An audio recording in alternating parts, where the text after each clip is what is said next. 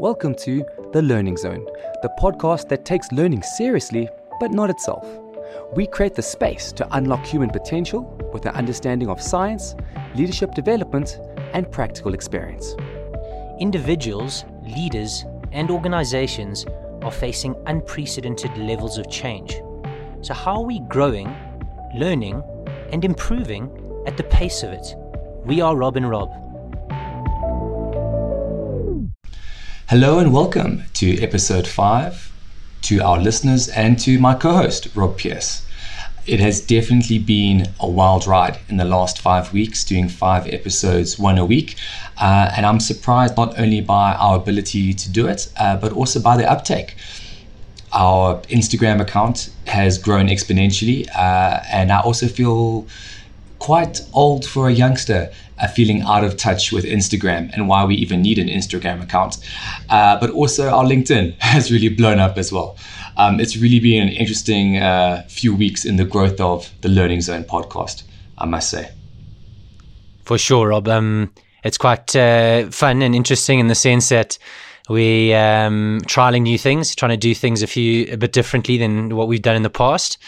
And as you can see now, for those of uh, you who listen to us over YouTube um, and prefer the video format of our podcast, we've got some new podcasting mics, which are, are quite fun. And whilst we were recording this, we're still getting accustomed to using the different uh, forms of technology. StreamYard, while this is going live, we're also, um, you know, trying to figure out how um, we record the audio separately versus um, the actual video streaming piece too. So all new, all exciting, and um, we're hoping that the the first four episodes were um, insightful and gave you some some food for thought, and that you're starting to apply some of those habits. Definitely, and I think what's been so interesting is actually the learning that we've had in actually making a podcast. Neither of us are podcast experts. We're podcast listeners, that's for sure. We are not technology experts. We're not social media experts, uh, maybe social media consumers, if that can be an expert level. Uh, and unfortunately, I must out my co host at this point to also say he does have the techno- technology age of a 50 year old. Um, so that has been an interesting dynamic of getting this right uh, in our partnership. Luckily, luckily, he brings a lot more to the table uh, besides besides his uh, difficulty with technology. Uh, but uh, but besides that, it has been uh, a wild ride and a lot of learning on many fronts.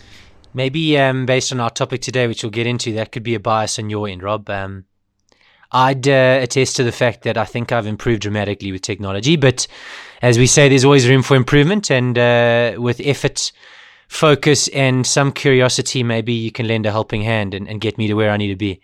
Thank goodness you're running all of this and StreamYard's being recorded seamlessly and you've done all the editing and formatting and uh, we'll take it from there. Definitely, Rob. Uh, you know, I'm, I'm, I'm only joking. And um, it's, it's definitely been a part of the fun and part of the banter as well. Um, it, technology can be frustrating at times, but it also can be a real blessing when you get it right. And you know, as I say that, you know, Rob may have the techno- technology competence of a 50 year old. That's definitely a stereotype, perhaps a bias. And that, funny enough, is actually what we what we want to talk about today. Uh, we really want to dig into the topic of bias and what that really means and why it's so important. Um, Rob, before we get into some of the science, some of the practical experience, some of the stuff that we bring in the learning zone, why should we care about bias? Why is it so important? Bias is hugely important. I think we've been fortunate enough, obviously, to work for the Neuro Leadership Institute Africa, and um, we're exposed to the latest research around what happens in the brain when it makes decisions. And we ourselves have been found wanting in so many ways in the way that we make decisions. And, uh, you know, we often laugh at each other around how biased certain decisions are that we've made. And uh, it's interesting is that, you know, we're making in, in, in excess of 20,000 decisions a day, some obviously much more important than others, um, some more lower stakes than others. But typically, those decisions um, have had have either positive impact or adverse impact on the things that we make decisions on. So, decision making is vitally important. I think in this tumultuous world that we're living in, that you know the decisions that are made now within organizations that individuals make um, and that you make within teams can have long-standing impact um, in what you do going forward. So, you know, really, we want to talk about bias because we are unconsciously making thousands of decisions a day, and are those those decisions serving us um, as we would like, or are they in our best interests? Rob, as you're saying that, I'm dying to ask you on the spot. What was the most significant decision you made today, and what was the most insignificant? Sure. So that's that's putting me on the spot. Um, the most uh, significant decision I made today was the recruitment and selection potentially of someone um, who could help uh, grow our search engine optimization on our website, and that's a critical part of the growth of our business. And we obviously wanted someone who has deep rooted expertise and can get us to the level we'd like as quickly as possible. But the most unimportant or really trivial decision I made was probably what I was going to eat for lunch. And uh, I don't know, or even maybe this morning was probably what I was going to wear because in this virtual world of facilitation and this virtual world of delivery that we work in, I'm pretty much wearing jeans, a t-shirt, and, and maybe a collared shirt or blazer if I'm I'm delivering work to a client. But those are pretty trivial, I would say, in the broader scheme of things. And there's definitely not just a handful. There's even more uh, that, that, we go through on a daily basis, some more important than others. For those that are on the YouTube channel right now, you will be noticing that I'm wearing a vintage Liverpool jersey. So that was my choice today. Um, but I must be honest, I was a lot less mindful of that choice versus a bigger choice like recruiting and selecting a vendor. Um, and I think that's really at the heart of the challenge around bias because bias affects decisions that are made consciously and unconsciously. And the biggest thing about decision making is that we have a limited capacity to make decisions in a day. That's why our brain actually hardwires um, our decision making to free up our cognitive capacity for the things that matter. Making the big decisions. So the small decisions, we're not even mindful of them. We're not even wasting our limited cognitive, cognitive capacity on them. That's also why uh, some greats like Mark Zuckerberg and Barack Obama only have two outfit choices in their wardrobe at any one time. They don't want to waste complex decision making power, which they know is finite, on choosing what to wear. They'd rather uh, they'd rather reserve that decision making on you know which country to send a nuke to or um, which social media platform to buy up. And that's really um, a, a big part of how bias works so we understand now that decision making is finite, our capacity to make decisions. We make thousands a day. So where does bias fall in? Well, bias, understood from a scientific perspective, is a mental shortcut that helps us to make decisions. It's largely unconscious and it's helpful. It helps divert precious cognitive capacity into making decisions unconsciously so that our, our limited capacity can go to the decisions that matter. And if you think about some of the decisions you've made today, what you ate, what you chose to wear, um, if you if you were going to decide should I drive to work, should I walk to work, uh, and that's also if you're walking to your bedroom or not, um, whether you are standing or sitting, and for those of you that are listening to the podcast now, you know, are you really conscious of what you're doing right now, or are you unconsciously just going through the motions? That's an example of how bias is managing our cognitive capacity. It's the reason why you can um, why you can talk on the phone while you're driving, and it's also the reason um, why you can listen to a webinar or this podcast while attending to your emails. Bias is what helps us create mental shortcuts for cognitive capacity, and it's helpful, except when it's not. It's brilliant, Rob. I love the scientific angle uh, into bias, um, and the fact that I think you mentioned it that biases um, are a quite an, a misnomer and an anomaly because biases actually, when we think about them, we further hardwire them. They become ingrained and entrenched in those neural pathways that we speak of. But um, you you've spoken a lot around you know what neuroscientists and neurologists speak around, which is the heuristics which I find quite fascinating in many in many in ways because um, heuristics is basically a, a, mental shortcut that allows people to solve problems um, and make judgments quickly and efficiently. And we mentioned in a previous episode that our brain has two major functions. One is to keep us safe and alive and uh, mitigate the threats in our immediate context. And the second is to manage the cognitive load that plays out. And so 80 to 90% of the time, we're functioning essentially on autopilot and our brain's trying to set up and create space for what it deems are more important decisions. And as you just said, which is so great, is that you need to be conscious of catching yourself when you could be making a decision that has far reaching implications. And I think that's so important because we've we've essentially put that if you have a brain, you have bias.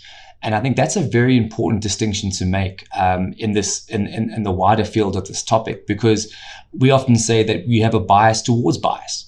No one who assumes themselves to be a good person would say that they are, you know, biased, right? Because bias means that you're, you know, has connotations like discrimination and harassment and, and all these things that make headlines. But understanding bias from a scientific perspective really changes the script on that it really brings home the point that bias serves us. It helps us conserve cognitive capacity, and it helps us, for example, when choosing a place to have to have lunch. Um, I know that you chose your lunch today um, from from a certain place. Uh, I have a huge bias towards Mexican food and a preference for that, um, and I'll let that let that be known. And it's okay if I sway a decision towards that. However, if I have a bias towards choosing, let's say, to your example of the SEO vendor for search engine optimization, and happens to be my brother's best friend, and it's his first gig out of varsity, maybe being biased towards that or favoring that mental shortcut uh, would, ha- would have some bad consequences.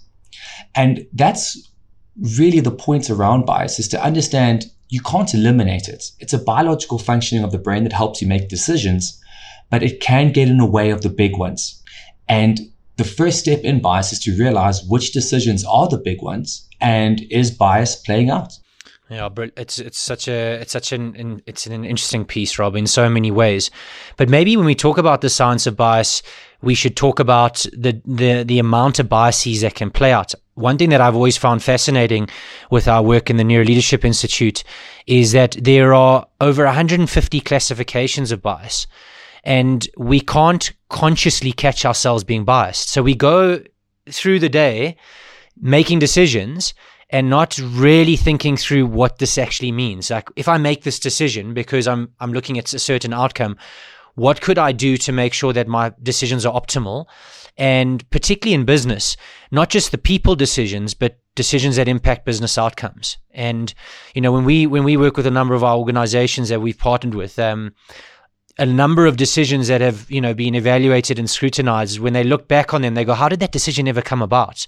And it's great to, have hindsight and, and, and, and to look at it reflexively but more often than not many organizations talk about the regrets around some of those big decisions they made.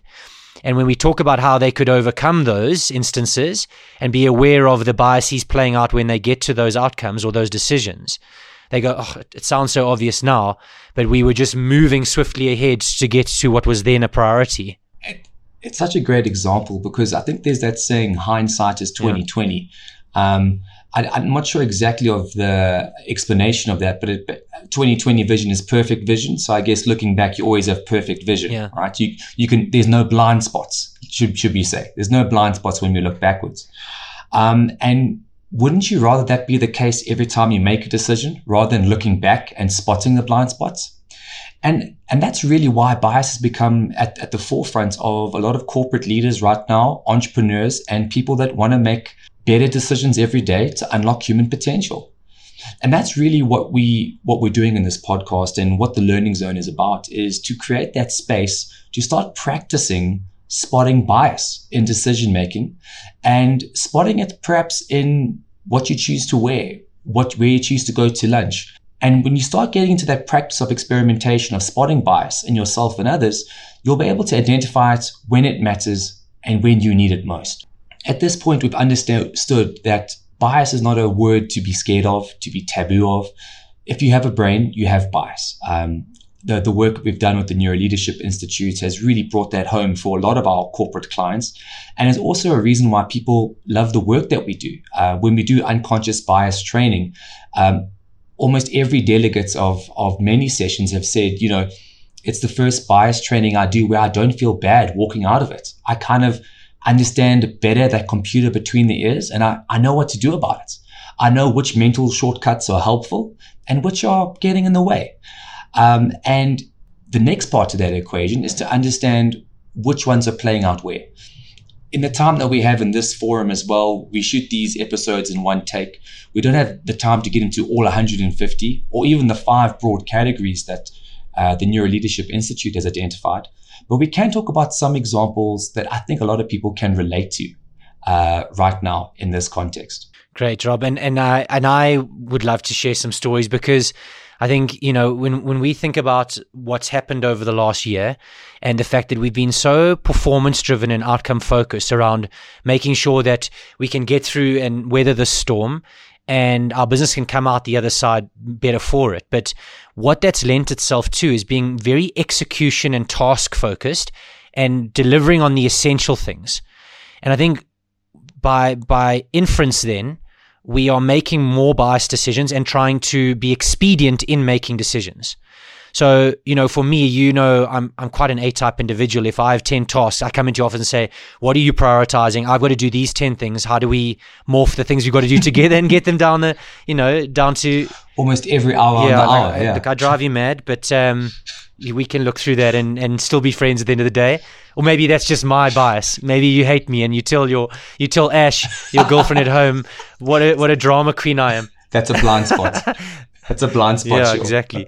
but I think the point is, is that um, my two biggest biases that play out are definitely expedience bias, um, which is is a big driver for me. It's around you know uh, moving things swiftly along and um, and wanting to draw them to or bring them to completion. And typically, what's happened is when I've when I've made expedient decisions, is that I haven't often painted the complete picture. Um, and I haven't maybe evaluated all the information that's at my disposal and thought through the implications of, of that, particularly in high stakes examples. And the second um, example where my bias plays out a lot is my experience bias. Um, and that's because, you know, being in consulting for over 10 or 12, what's it, almost 12 years now, um, I feel like I have a, a decent gauge and a decent understanding of you know the things I've done in the past, and typically I use my experience to inform my decision. And more often than not, um, that experience is just my lens of the world, and it's not often the right way. And I should more often than not be taking on other people's perspectives, um, because typically experience bias happens anytime we fail to appreciate the way we see things um, in our lens rather than the way they actually are. And I think those two are, are examples, but I mean, what would be interesting to hear your perspective. What biases typically play out in yours, and whether you have some stories. Yeah, I, I have that great story that we were talking about a bit earlier in the week that I'll, I'll get to, but I'll, I'll just also comment on um, what you were saying there around um, around uh, experience biases. We often see the world as we are, not as it is. Um, and you know, there's there's a lot of things around being positive, being grateful, and you know and receiving gratitude because you because you see it. And people that are more risk averse people that are more um, you know um, averse to positivity are not going to see the positivity in things as well. And that's something worth um, w- really really worth highlighting as well is we see the world as it is and you always want to sense check is my perception of reality accurate? Would another person say the same thing about this decision? So the, the, example I want to give is uh, is a very interesting one. It's very close to our, our team and, and, and my heart as well. And it actually came when we were developing our website uh, about a year ago. So at that stage, we had hired um, what what was a, a marketing intern, first real job. He's now one of our star performers in our marketing team. But at that that time, it was a bit green around the ears. Um, first role, still learning a lot. Um, you know, business writing, still improving um, but a really great asset on the team and one of the best uh, learners we've ever had. I wish I uh, was like him at, at, his age. I think we all do. Um, but when we were looking at providers to redesign our website, I went through a process, right? Uh, almost like a tender process to write the specs, get different providers, and I got the one, the guy that did the website previously. I got the another person that was recommended, and one more in the mix to kind of write it off. And then he said to me, uh, this this young marketing intern, he's like, "Well, I I once did some vacation work at Clover, and uh, there was this marketing company we used that did the TV commercials for Clover. They would be good for the website." And I'm busy, I'm rushed, I do a lot of things in the business besides brand and strategy and actually the science of the business. And I was like, we don't have time for this, honesty. And in my mind, if I'm being honest, I was like, what do you know? You've been exposed to work for about a minute. You think this TV company who's a digital agency, which whoever is a digital agency is going to work. And then a week, a week passes and he says to me, Rob, should, should I reach out to them? I know you said no. Should I reach out to them? And he is tenacious. I give him that. That's why we've kept him on and he's been doing so well. And I said, you know what, Rob, to myself, is bias playing out here? And when I looked at it, it definitely was. Um, I had my experience of the world. Um, I also discounted uh, his experience and the opportunity that was there as well. Um, it comes from another saying where people say, don't not like an idea because you don't like the source of it. And I thought maybe there's a blind spot here. Maybe there's some bias playing out. And maybe my first gut reaction is not accurate. So I said, what the hell? Let's get the provider in. We went to tender. And in the end, that provider won. They developed uh, uh our best website yet uh, for the Neuro Leadership Institute here in South Africa. And it was a huge blind spot that we were actively able to mitigate in my own personal biases. And the real story out of that, I think that that that really brings it home. If you start talking about takeaways, is really to sense check your first thought that goes in the head when you're making uh, when you when, when you're making a decision. Is bias playing out? Do you need a, a different perspective? Or are you just taking the first answer in the top mental filing cabinet drawer? You know, another another great way to that I always test this is I, I ask my partner at home. I ask her for her opinion. She has no experience of leadership development, uh, which always becomes an interesting conversation. But then she also has none of the biases that I do. And it's so enlightening to talk to other people outside of your context and industry and get their perspective, especially when making a big decision. So I think if I if I want to leave the audience with something that they can start practicing with, it's really to really send it's really to ask them to sense check. Are you trusting your gut? Are you only going with your gut as your first thought? Um, and how are you involving other people's decision making into the into the decisions that matter the most for you? Those are some of the things I've been working on. I think that really relate to some uh, to to that story as well. Rob, I know you wanted to mention a little bit more around bias or perhaps some of the experimenting. Um, what's what's top of mind? Yeah, I love those two examples, Rob. I think uh, bringing in different perspectives and trying to, as you mentioned earlier, experiment in the smaller stakes decisions you make and catch where your biases maybe don't serve you is are two great tips. The one thing that I um, I found really interesting through a program we used to run um, two or three years ago, which work which focused intently on decision making was a book uh, that's really, really insightful around decision making. It's called Descartes' Error. Error. And it, it speaks to some of the research around the importance of also acknowledging emotions when you make decisions. And I don't, I don't want to go down it for too long because um, there's a lot to that book. But essentially, Descartes um, proclaimed that I think, therefore I am, and he was he was a you know a thought leader around the fact that what he had been exposed to in his research suggested that um, our brains uh, have our emotions have no impact, should I say, on the decisions we make from a from a neurological standpoint. And what came out through later research through one of the world's leading neurologists, a guy called Antonio Damasio, was that he found and disproved that that error, what is called now in the book Descartes' error, that emotions have a vital role to play in decision making, and that they are interrelated and, and interdependent. And I know when I'm emotionally riled or I'm I have emotions playing out that I'm more inclined to make a biased decision. And we spoke about in one of our previous episodes that when the brain's under tremendous threat, and whatever that threat may be, your brain becomes a hotbed for bias.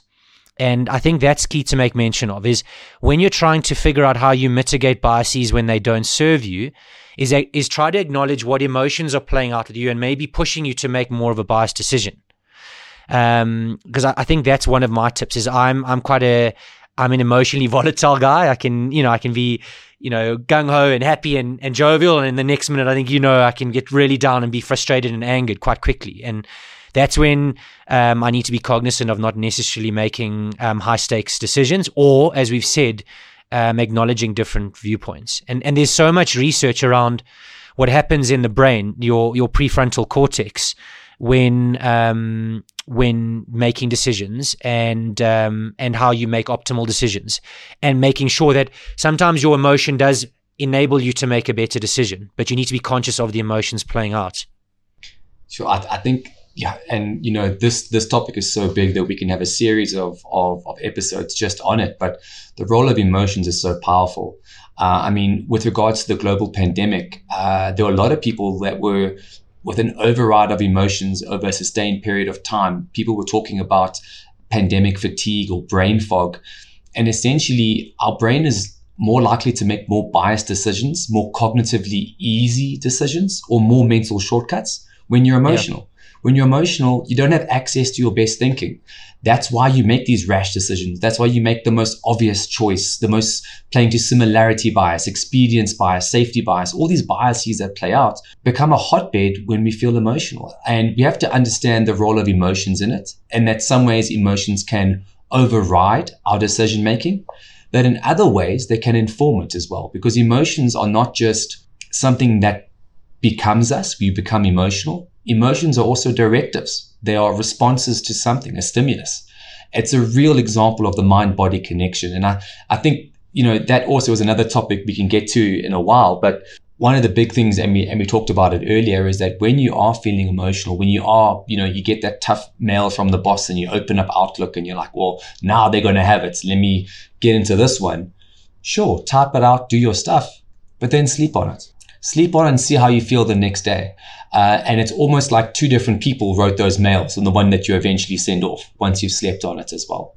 Um, and an, another great way, another real superpower to start doing that is when you have a very tough decision, try and see if you can break the decision up into chunks. Do we have to decide everything today? Or can you create spacing between the decisions or separate smaller decisions in the big one as well? That's another real great example to try and create that space because looming deadlines always create the emotions around that are going to lead to more biased uh, decision making as well. Yeah, and agree. I think it's it's. I think we should make reference and link back to our previous episode, which was episode four on uh, innovation as a as a future power skill. Um, and we spoke about in that episode some of the power skills that are, are most kind of revered and most desired right now in organizations is innovation and critical thinking. And I think decision making and mitigating bias when it doesn't serve you links closely to critical thinking. So to our listeners, if you haven't listened to episode four, there's a we've tried to link them up. There's some level of coherence and synergy between the two, but be conscious of those tips that Rob's mentioned, um, and and really focus intently on on how you how you manage those biases where they don't necessarily serve you. And I think in conclusion, I mean, that's, that's really what the learning zone is about. Trying to create those practical tips that we can use every day in the low stakes environments so that when we get to the high stakes environments, we can perform at our best. As always, I've been Rob, joined by Rob. Thank you for listening to our fifth episode, and we look forward to carrying on the journey both on Instagram, LinkedIn, and where all good podcasts are listened to. Ciao, everyone.